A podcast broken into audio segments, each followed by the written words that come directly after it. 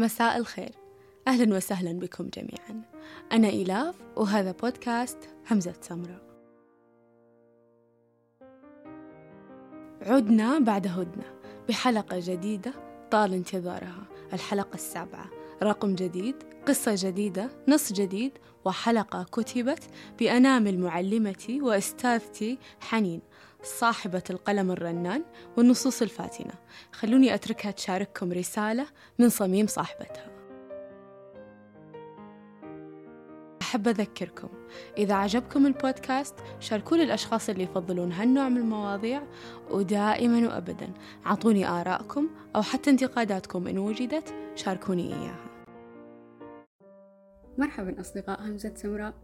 فيما ستسمعون نصان في بالغ العشوائية والتيه لذلك دعوني بالبداية أطرح أحد التساؤلات التي تكاد تفتك برأسي أو ربما اثنين ما معنى التيه؟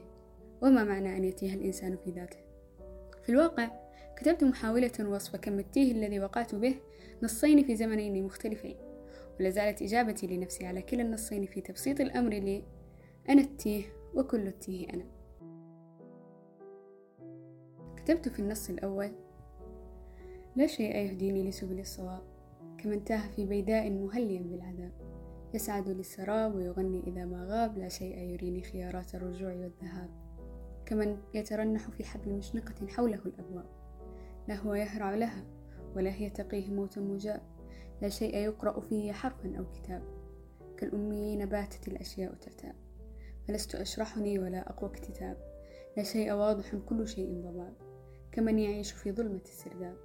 ويقال له أنه على متن من سحاب لا شيء يعزي أصحاب إعراب في تهاوي الشعر بلا أسباب كتهاوي الحصون حين غياب. لا شيء يهتدى به حين إرعاب. ولا حرف يفهم كطفل همهم بإضراب. فأين أهرع مضطربا بحثا عن جواب؟ كتبت النص السابق بمحاولة لأجسد كم كنت تائهة بلا حيلة ولا حل. بعد أن أغلق أمامي ألف باب فجأة ومعا دون سابق إنذار. فأصبح الوقت بعدها مشنقا يمنعني من الذهاب إلى الأبواب الأخرى. كتبت في النص الثاني. فلتمسك بيدي. إني ضائع فاني. بلا وجهة أمشي بلا هدى أو أماني. أضيع بداخلي عدوا والنجم يجهل مكاني. وظاهري ثابت رغما مهتد راشد داني. إني أمامك حاضر. أتيتك فأنهي تيه كياني ففيك أتوه وبك أضل وأنت ذاتك من هداني وأنت خلاصي وأنت المفر ومنك أفر كأنني جاني. فلا تتركني أبدا فأهوي في جرم نفسي فأعاني. وأتمزق في طربا ويفتك بي عقلاني. وأجري بكل رهبة خوفا من ألا ألقاني. وأهرع للمرايا بحثا عني فرب لي أن أراني. فهل لا زلت تسأل ما الذي فجأة دهاني؟ وأنت في نفسك تعلم أنك روية لأزماني فأمسك بيدي أمنة لتسكن من الفزع أجفاني. كالأفلاك تسكن لمؤذن وأنت في الدنيا أذاني. محاولة بلا عدد من حول عدد المحاولات. لوصف كيف أهيم تيها دون جدوى. بلا تفصيل ولا شرح ولا هدى. نهيم أنا ونصي بصخب علنا الجواب نلقى.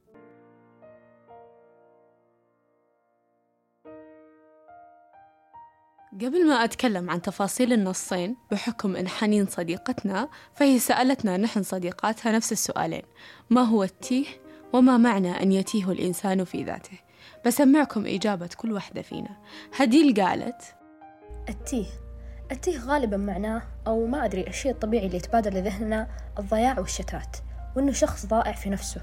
بس أحس له معاني كثير مو بس منحصرة هنا. التيه أقرب أن يكون وصف بليغ لحالة ما يكتب فيها شعور حالة فيها افتقار لكل شيء. تيه تيهان تيه في ذات النفس وشعورها. ضلال سحق وانعدامية معرفة. وفي ذات الوقت التيه يكون حالة ركود للنفس. ما يعد صمت ولا يعد ضوضاء. وأحيانا بحسب الظرف المحاصر للشخص ينحدر لجوانب أخرى في هذا الشعور ذاته لكنه عميق بالنفس. يذكر أحيانا كونه يعد غرور هذا تفرع كمان يدل على أنه التيه حصر وغلق للمعاني المتشعبة فيه كأنها تواكب معناه في تبحره وتمحوره حول النفس عميق لكن حتى عمقه في وضوح واستغراب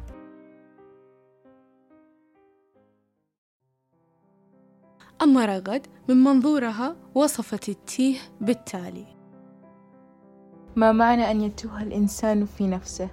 أتعلم ما معنى أن يتوه الإنسان عن ذاته؟ ضياع لا خلاص منه فهو دائم. ضياع أذهب عقله فلا رد له. أن تتوه عن حياتك وماضيك. أن تضيع بين نفسك وآتيك. أن تتأمل ما حولك في سكون. أن لا تجد مخرجا من بؤسك. أن تسأل نفسك أنا من أكون؟ وتنظر لذاتك وهي تضيع. تستمر بالضياع حتى تفنى حياتك. وأنت ما زلت تنظر إلى ذاتك. وهي من فرط الشتات تنوح.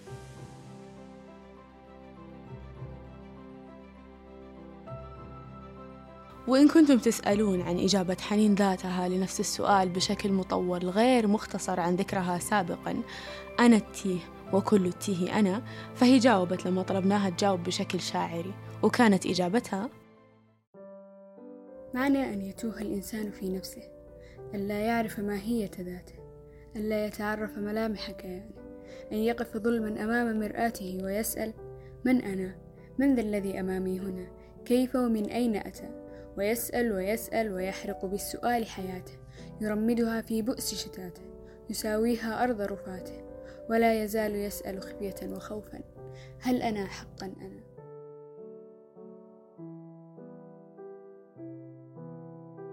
أما إجابتي للسؤال ذاته فمعنى أن يتوه الإنسان في نفسه من وجهة نظري يتوه في درب ذاته من أين أتى وإلى أين يذهب يتوه في طريق فراته متى بدأ ومتى ينتهي.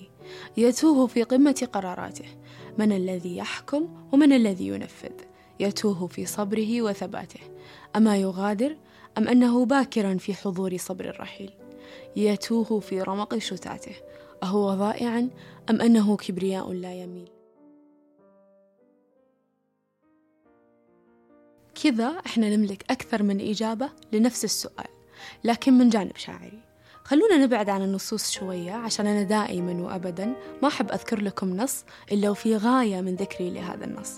طبعا ما أقدر أحكي لكم قصة النص أو الظروف اللي انكتب فيها النص بناء على طلب صاحبته. النص يوصل لنا أو النصين تشرح ذاتها وتحكي لنا إنها انكتبت في ظروف ضياع أو شتات أو تخبط داخلي أو تيه. أيا كان المسمى ومهما اختلفت المسميات الفكرة واحدة. كلنا أكيد مرينا بهذه الفترة سواء مرة واحدة أو عدة مرات. نسأل أنفسنا مين إحنا؟ أي اتجاه لازم نسلك؟ وين المسار اللي يشابهنا؟